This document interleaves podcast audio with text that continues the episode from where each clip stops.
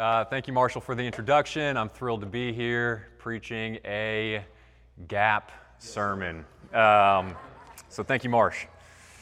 So, for this gap sermon, we're looking at uh, something that I just find fascinating, and that's the person Jacob in the Old Testament. So, uh, turn with me to Genesis 32, 22 through 32. Maybe it's on the screen. If not, that's fine. I'll read it for us. Again, this is Genesis 32, 22 through verse 32. The same night, he arose and took his two wives, his two female servants, and his eleven children, and crossed the ford of the Jabbok. He took them and sent them across the stream and everything else that he had. And Jacob was left alone, and a man wrestled with him until the breaking of the day. When the man saw that he did not prevail against Jacob, he touched his hip socket. And Jacob's hip was put out of joint as he wrestled with him. Then he said, Let me go, for the day has broken. But Jacob said, I will not let you go unless you bless me. And he said to him, What is your name? And he said, Jacob. Then he said, Your name shall no longer be called Jacob, but Israel, for you have striven with God and with men and have prevailed. Then Jacob asked him, Please tell me your name. But he said, Why is it that you ask my name? And there he blessed him. So Jacob called the name of this place Peniel, saying, For I have seen God face to face, and yet my life has been delivered. The sun rose upon him as he passed Peniel, limping because of his hip. Therefore, to this day, the people of Israel do not eat the sinew of the thigh that is on the hip socket, because he touched the socket of Jacob's hip on the sinew of the thigh. The word of the Lord. Let's pray. Father, it is good to be here, uh, gathered as your people. Lord, more than anything else this morning, we need your presence. Lord, we know that you are here. Lord, that you are specially present to us in your word and in sacrament and as your people gather together. So, Lord, meet with us now. Lord, for those here who are uh, too comfortable, independent, living out of their own strength, Lord, would you make them uncomfortable? Lord, for those here who are hurting and in need of your comfort, would you comfort us by your word and with your presence? All this we ask in your name. Amen. So, Jacob, like I said, this is one of the most interesting stories in the Bible, in my opinion. Uh, he's fascinating to me. If you start at the beginning of his life, his whole story starts and is exemplified by the way he comes out of the womb. He comes out of his mother hanging on to his brother's ankle. And for the rest of his life, from that moment on, he lives a life of grasping and grabbing at whatever he can get in life. So he doesn't get his father's love and affirmation. He typifies what we call the father wound. So instead, he resorts to tricking his father into blessing him, swindles his brother out of his birthright, out of his inheritance. By his own grit and his own determination, he then works and outsmarts his uncle and ends up with his dream girl and with incredible wealth. He is a man that is given nothing, and he has to figure out life on his own. And in this, he becomes a man of incredible independence, self sufficiency, as he overcomes every weakness, every obstacle with his own strength. That's Jacob. And Jacob exemplifies something about you and me. Y'all, we are a culture and a people who are in love with our own strength. We love the idea of independence and self sufficiency. It's so, so deeply infused into the American ideal. It is what is valued in your education places and your places of work self sufficiency, independence, your strength. And so we bring it into our walk with the Lord. We bring it into our relationships with others, and we bring it into our church life. This love of strength, this love of self sufficiency. And it is killing us and it is destroying what is offered you in Christ.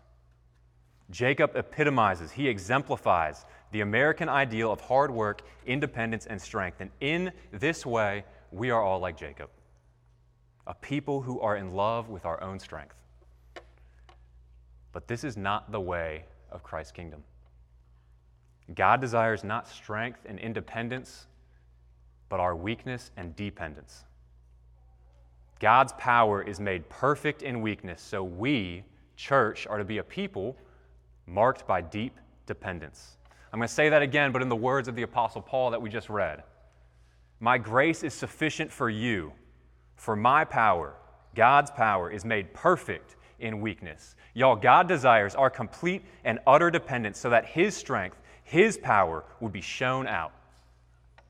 And in this text this morning, we're going to see God bring strong, independent Jacob to a place of desperation and great weakness so that he learns dependence on God, complete dependence on Yahweh's strength. And we need to pay attention to this story, this window into how God deals with weak and broken people, because that is our story. So we're going to follow the movements of this story. We're going to see that God is so committed to showing his power in our weakness that he will do everything in order to expose how weak we are, that he will then meet us in our weakness, and that it is in weakness that we are blessed. So let's look first at God's exposing Jacob's and our weakness. One writer that I really like, he points out that at the, at the core of what it means to be human is to be a person who is dependent. Now, if you have a toddler or an infant, uh, you know this so well. We have a three month old named Sam at our house right now. He's my son. Um, and Sam is a picture of dependence. We've got to feed him, we change his diaper. He can't even roll from his back to his belly without more help. Like he can't do anything. He just lays there and eats and poops. That's all he can do. He is the epitome of dependence. But as you grow up, we lose this awareness of our dependence, especially if you are decently successful at life. As you rise the social and economic scale, you surround yourself with more and more protective devices to try to push your dependence from you. Self confidence and self reliance replaces the truth of your dependence. And our text this morning is from the life of Jacob, a man who's rejected by his father early in life. He grows into a deeply independent man as he overcomes his weaknesses and his dependence. Someone who figures out how to make life work all on his own, and he is pretty good at it. But here, at the beginning of our text, Jacob, for the first time in his life, is left alone and terrified. He is out of options. He has nowhere left to turn. He was coming back to his homeland, Canaan, and uh, he finds out that his older brother, who he'd swindled out of his birthright, he finds out that that same older brother he's going to meet the next morning. And not only is he going to meet his older brother Esau, but his brother has 400 men with him. So Jacob, knowing that he had stolen his brother's inheritance, he is rightly terrified. He thinks that his brother's going to show up and probably kill him. He's terrified. So, in the verses leading up to our text, Jacob, he orchestrates, he uses everything that he's got to try to manipulate and fix the situation. So, he starts sending wave after wave of gifts of livestock, all these animals, all this stuff, to hit his brother, Jake, uh, his brother Esau, so that Esau will maybe think more favorably of Jacob when he meets him. So, he sends all this stuff, but then he finds out nothing's happened. He hasn't heard any word back. Esau's still coming his way with 400 men. So then he rises up in the middle of the night and he takes his family who's with him and he sends them across the stream. Maybe he can keep them safe. Verse 24 then shows that he's alone. He's stripped of the comfort of relationships with his family. He's stripped of his resources. He spent it all, and he's still alone and he's terrified. His self sufficiency, his independence has failed him. And make no mistake, this is not a coincidence. This is no coincidence. The fact that Jacob is alone, without the comfort of loved ones, with no good news of his resources having worked. Everything in Jacob's life has been ordained to lead up to this moment. All of it. Swindling his brother, his many years working with Laban, learning to work the system to get what he wanted, the anxiety of it all catching up with him in the coming morning, rising in the middle of the night, this last ditch effort to try to fix things all of this has been ordained by the mighty hand of God to bring Jacob to dependence. God has brought Jacob to a place of his weakness being exposed. So, uh, right at the end of college, I lived in Montana with some friends for a little bit. And one, like once a week, we would do this hike called Beehive Basin. And you'd hike up into the mountains and you'd be in this basin with all these mountains surrounding you, all these like mountain peaks surrounding you. And I would always do it with friends because it's way out in the middle of nowhere. But I got pretty confident and I thought, hey, I can do this by myself. So I went out there and uh, I'm off work doing this hike alone. And I hike up through the mountains and I'm up in this basin. And it's this big snow field that you walk up into. And as soon as you walk up into it, the temperature changes. You go from like summer days to it's like winter up there. And I walk into this basin, and pretty soon I hear the echoing of a wolf's howl, howling uh, around on these mountain peaks. And I'm a little bit freaked out. And then up ahead, I see uh, some blood smatterings and stuff, and you can see kind of the shape of some, looks like a dead animal up in the, up in the snowfield a little bit. And I start to freak out. And then I start hearing more wolves it is freaking me out. So I reach into my backpack for my bear spray that you're supposed to carry. Don't have it. I just have a jar of peanut butter. So I'm freaking out. All of a sudden, my illusions of being a really cool, outdoorsy person come crashing down. The truth that I am a weak, weak, weak city boy playing a cowboy out in Montana comes true. I am utterly and completely exposed. The truth of who I am became very quickly apparent. My weakness, my dependence was exposed. And these times of exposure are oh so, so important. We, a wildly weak and dependent people who have created webs of comfort to insulate us from our weakness, we've honed all these strengths and skills to overcome our dependence. We need to be exposed. I wonder this morning what you are relying on to insulate yourself from your insufficiencies what comforts, what distractions you've grown accustomed to running to, what resources and strengths you rely on to secure your future. How have you followed your forefather Jacob in his quest for independence? God desires your complete dependence. And make no mistake, he will expose what things you use to avoid this truth. And he is faithful to bring us to these places of exposure where our weakness shows through and our independence shows thin. But God is not merely after bringing us to a place of weakness. If that was the end of it, we would just scramble, get strong again, overcome, move on. That's the way of the world around us. He doesn't just bring us to a place of weakness, He then meets us in our weakness. So it's here when Jacob, his weakness is exposed, his insufficiency is exposed, he's terrified. That is when he encounters God. And what a strange encounter this is. Verse 24 Jacob was left alone, and a man wrestled with him until the breaking of the day. When the man saw that he did not prevail against Jacob, he touched his hip socket, and Jacob's hip was point, put out of joint as he wrestled with him. So we would expect that when Jacob's alone and terrified, God's going to show up, give him comfort, tell him everything's going to be okay, all good, move on. Not what happens. Instead, God shows up in the form of a man, doesn't identify himself, then wrestles with Jacob, and then puts his hip out of socket. This is very strange. Now, if you've ever wrestled with someone, you know that after like two or three minutes, you are totally exhausted. So imagine wrestling with someone for hours and hours and hours, and on top of that, you are in your most stressful position in life. You are going to be at your wits' end, your physical, your mental, everything, it's all at the end. And it's here when Jacob is at the utter end of himself, at the breaking point, that God chooses to reveal himself. But he does this in a weird way, too. He doesn't tell Jacob his identity, he doesn't tell him with words who he is. Instead, he dislocates his hip with a touch. Now, an orthopedic surgeon that I know, uh, who does a lot of hip surgeries, he said that the hip joint is so incredibly strong that the amount of force it would take to pop this thing out of its socket would be as if you fell from a two story building onto concrete feet first. That's the amount of force that it would take to pop this thing out of its socket. So, Jacob, when he gets touched and his hip pops out of its socket, immediately he knows he is messing with the divine. He is encountering God Himself. Now, if you read the story of Jacob, what comes through is that the prominent feature of his character, as we have seen, is radical independence self sufficiency. And this is why God wrenches his hip. The hip is the seat of a wrestler's power, or so I'm told. The hips are the strongest part of the body, and God chooses to incapacitate Jacob's strength by dislocating them. God reveals himself, identifies himself.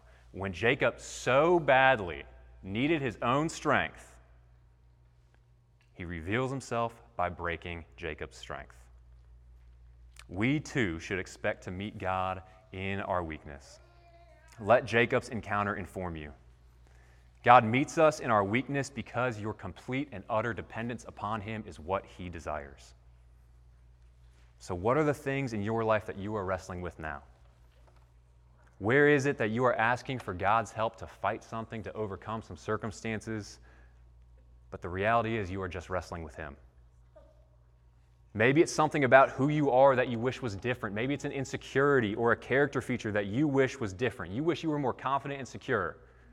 So you fight so hard to be this way and you ask God for His help in it. But what if this is a God ordained way that He has touched you with an insecurity so that you might fall more deeply into dependence upon Him? Maybe it's something from your past that you were trying to overcome and move on from and forget. But what if God has given this to you as a divine thorn to keep you humbly and daily dependent upon Him?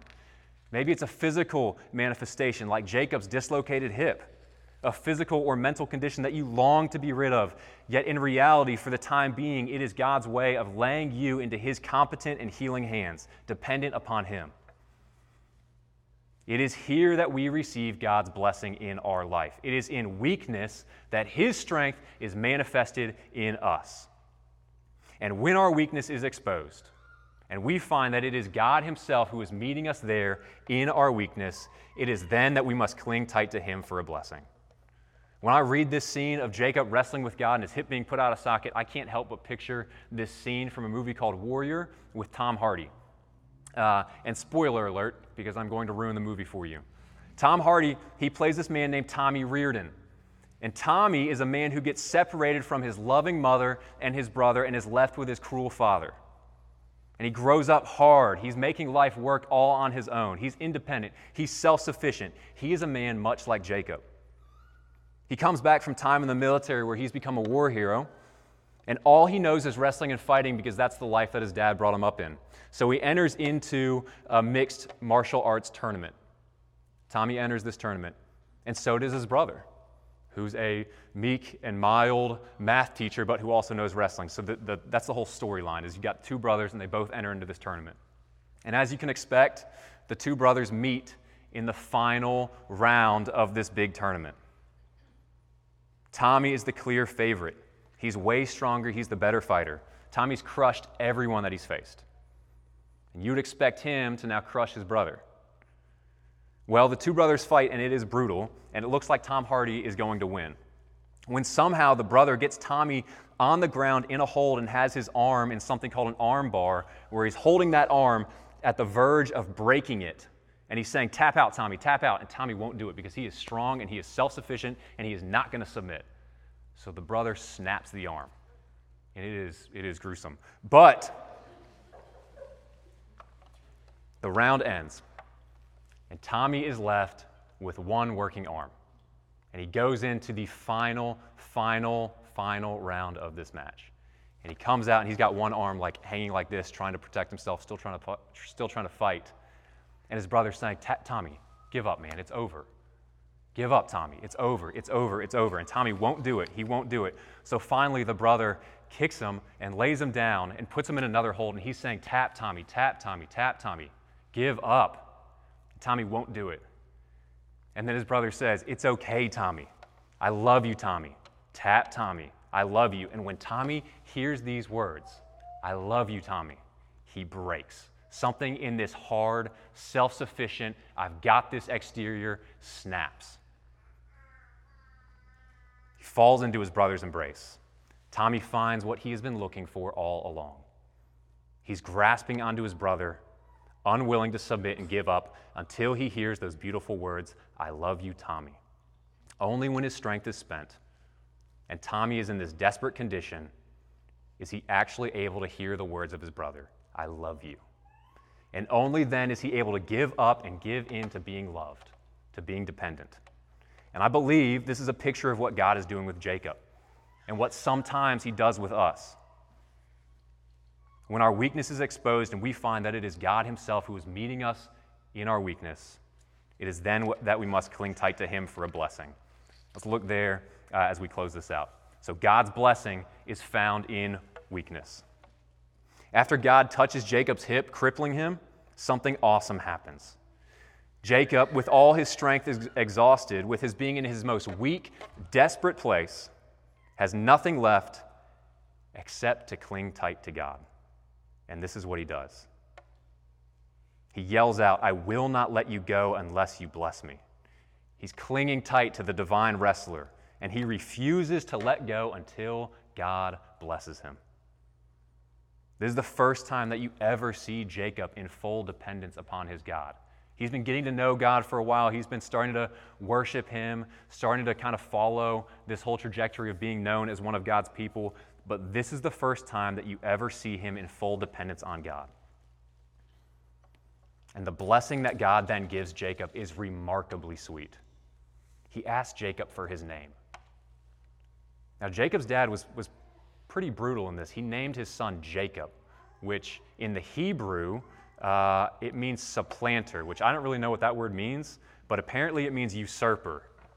And again, I don't really know what that means. But if you look that up, what you find is that it's a word used of someone who's a trickster, someone who's self reliant, someone that you cast out of society because you don't trust them. And Jacob has lived into that lie, that identity, his whole life. And so when Jacob tells him, My name is Jacob, that's a confession of his sinful nature. That's a confession of who he really is. And God responds by giving him a new name. He names him Israel, he who strives with God. Other people translate that as he who God strives for. This is the blessing that Jacob has been striving for his whole life. This fatherless, in some ways, boy receives a good father, something he has been unable to earn on his own, no matter how long or how hard he has worked. It is only in confession and dependence upon Yahweh that he finds his blessing, a new identity, one who is loved and cared for by God. And not only is Jacob's name changed, but he leaves that night with a limp. He encounters his brother the next morning, this terrifying encounter. He encounters him with a limp. He's got no chance. A limp he's going to live with for the rest of his life. But that limp's part of the blessing.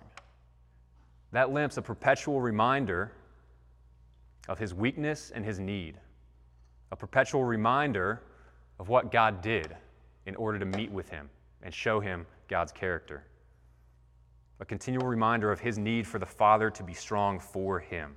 And this is God's desire for you, brother sister, that you would, like Jacob, cling tightly to the God who calls you by name with no air of self reliance, that you would know your weakness, that you would know your dependence and need, and daily walk with that beautiful limp. And why would he be trustworthy of our clinging to him? Why would this God who does things that we think are unimaginable in order to bring us to a place of weakness, why would we trust that God?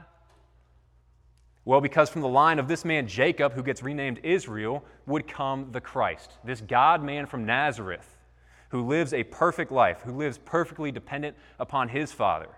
And it's in him that you see a new wrestling match between God and man. But in this wrestling match, God allows man to win.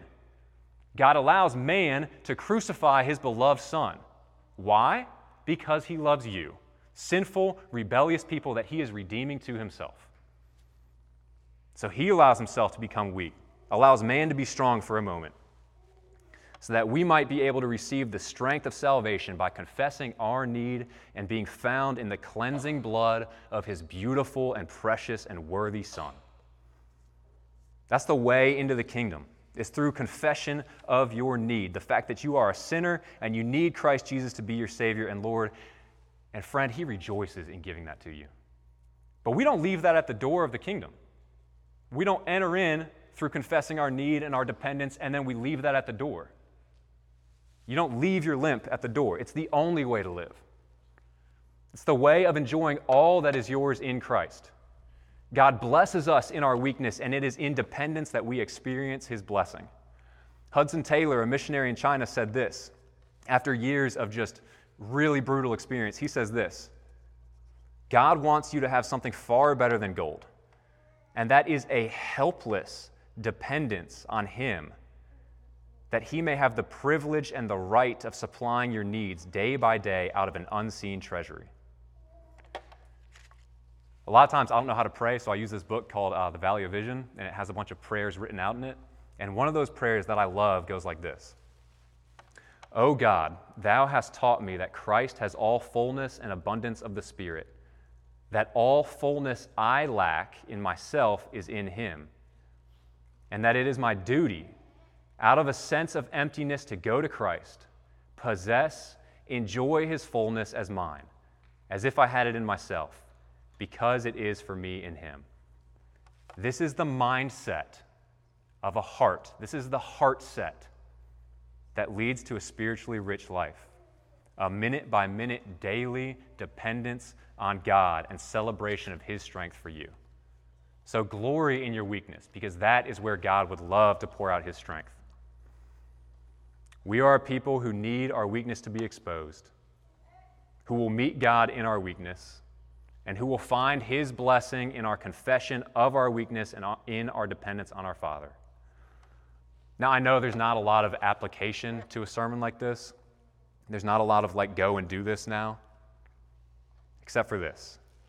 Let this encounter of God with Jacob fill and shape your imagination.